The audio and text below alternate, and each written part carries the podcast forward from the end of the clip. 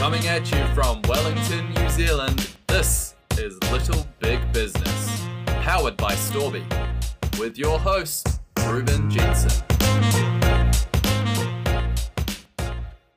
Well, kia ora everyone, and welcome back to another episode of Storby's Little Big Business podcast, where we're going to talk through some ideas and concepts that can help your little business be big.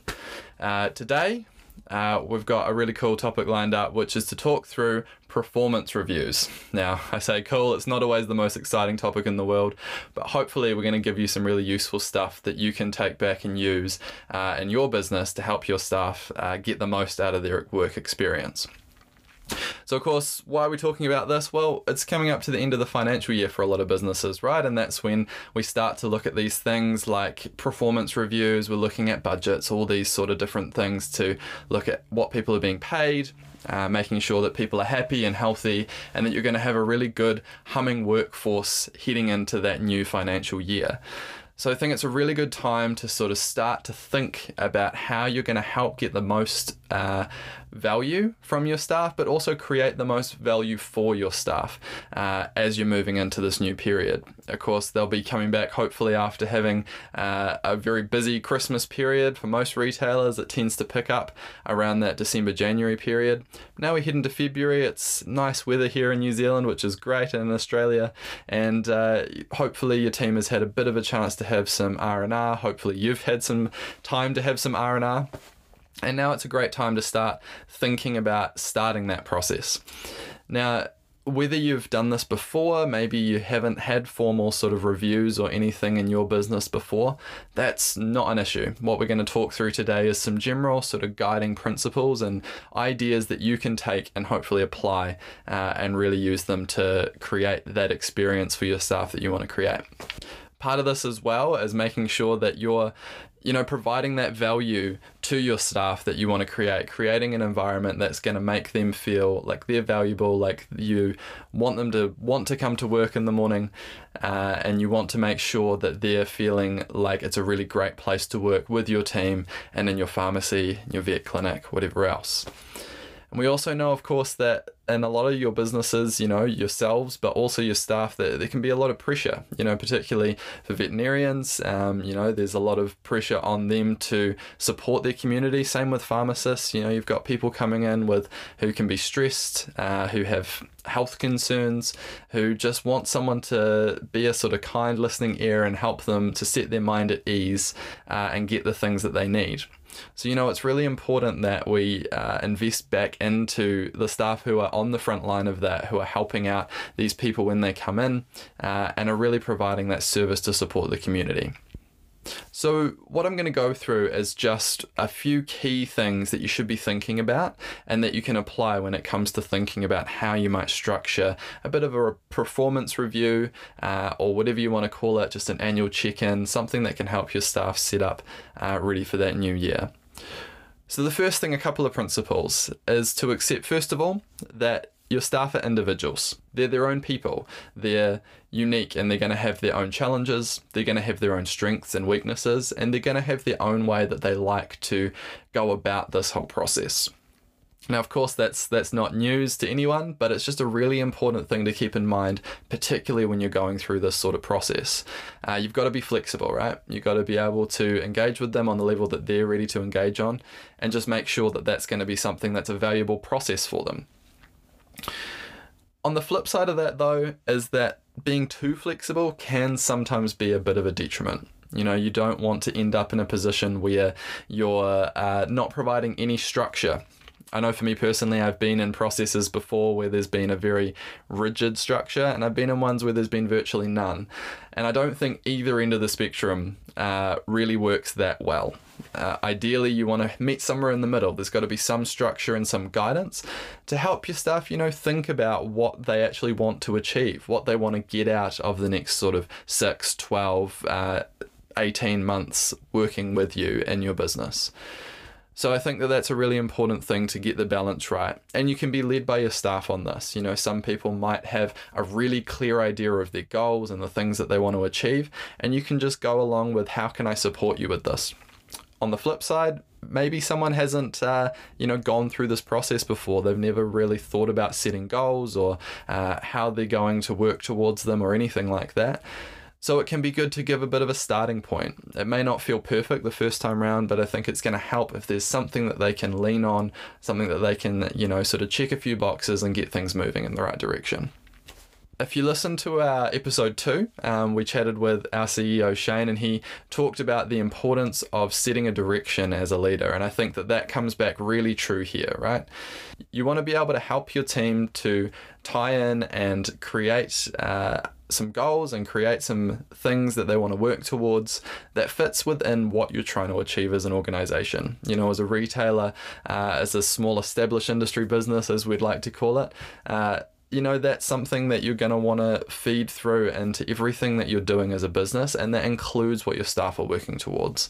So you know whether it's as simple as just you know trying to relate better to customers when they come into store or on the flip side it might be that you've actually got people within your organization who have aspirations to own their own pharmacy or something like that down the track.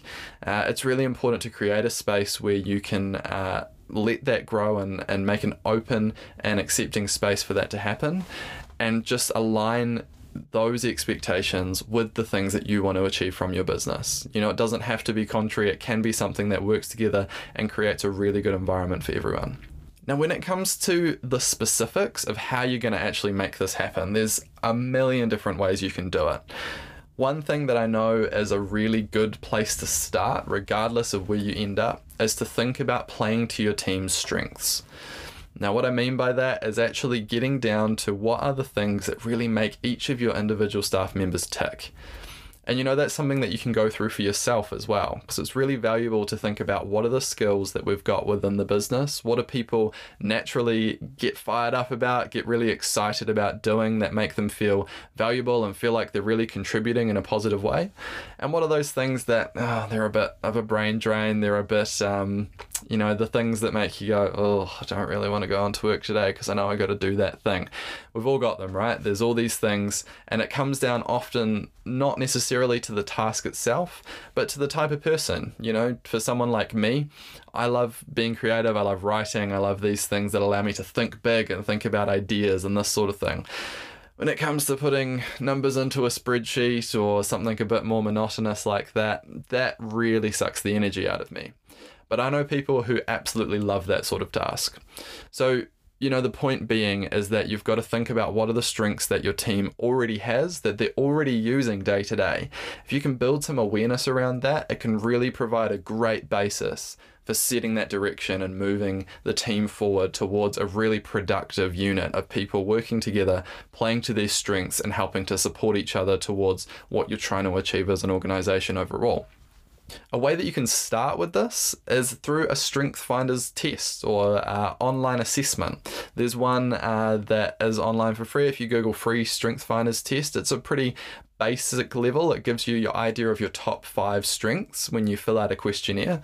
Now, I'm not by any means endorsing any one of these over the other. There's a whole lot of different ones you can do. Some are paid, some are free, and so forth.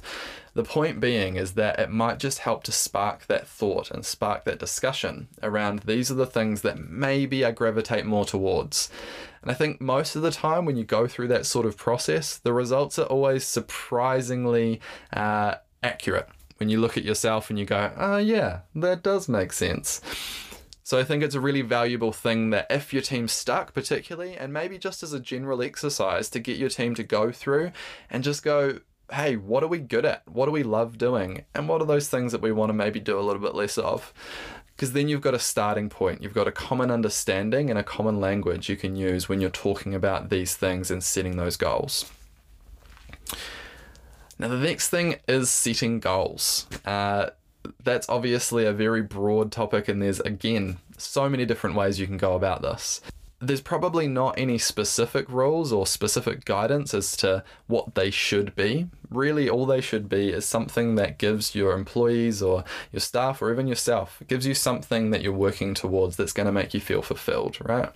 And it doesn't just have to be work stuff. I think it's really valuable insofar as people are comfortable, bringing in some of those personal goals as well. You know, making space for maybe if someone wants to work towards running a marathon, maybe it's going to make a massive difference to be able to go out for a run on their lunch break and making space for that to happen when you're doing the rosters and things like this you know, little things like that can make a massive difference, and it's not too small to build into this idea of a performance review. It can feel really big and scary and like it should be all focused on these big aspirational goals, but it might be small.